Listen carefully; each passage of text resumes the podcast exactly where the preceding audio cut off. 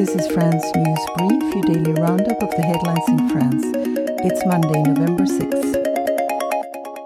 Authorities have begun investigating an attack against a young Jewish woman who was stabbed in her home on Saturday in the French city of Lyon, suspecting anti Semitism as the motive, RFI reported. France will host an international humanitarian conference for the civilian population in Gaza on November 9th as it looks to coordinate aid for the besieged Palestinian enclave, Reuters reports, citing diplomatic sources.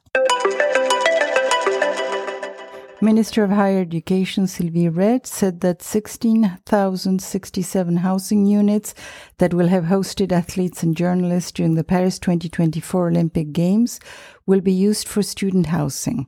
80% of these units are located in the department of Seine Saint Denis, just north of Paris. The remainder will be in Villeneuve d'Ascq in the Lille metropolitan area in northern France, as reported by Le Monde. The top floor studio of the Payne Whitney Mansion in New York, the headquarters of the French Embassy's cultural services, was recently completely redesigned by the young French architect Hugo Toro, as reported by Le Monde. The Atelier, inaugurated in September, is a modular space designed to host exhibitions, receptions, dinners, and conference, and to showcase French arts and crafts. President Macron announced that he is backing the plans to open the world's largest video game museum in France. 20 Minutes reports that the project is the initiative of YouTuber Benoit Théveny, alias Tev, proposed to be financed through crowdfunding. For the third time this year, the Northern Lights could be seen in France and other European countries on the evening of Sunday, the 5th of November. HuffPost reports that photos of the rare event were posted on social media by users in Auvergne, Alsace, and the Alps, as well as on the Côte d'Azur.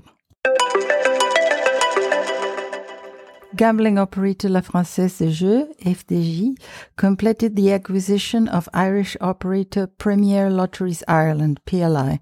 The company was valued at 350 million euros, equivalent to 376 million US dollars, when the deal was first announced in July.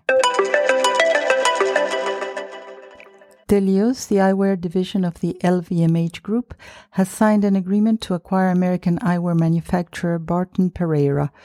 Press reports value the deal at 75 million euros, 80.6 million US dollars, as reported by Le Figaro. Thank you for listening to France News Brief, your daily roundup of the headlines in France. Stay informed.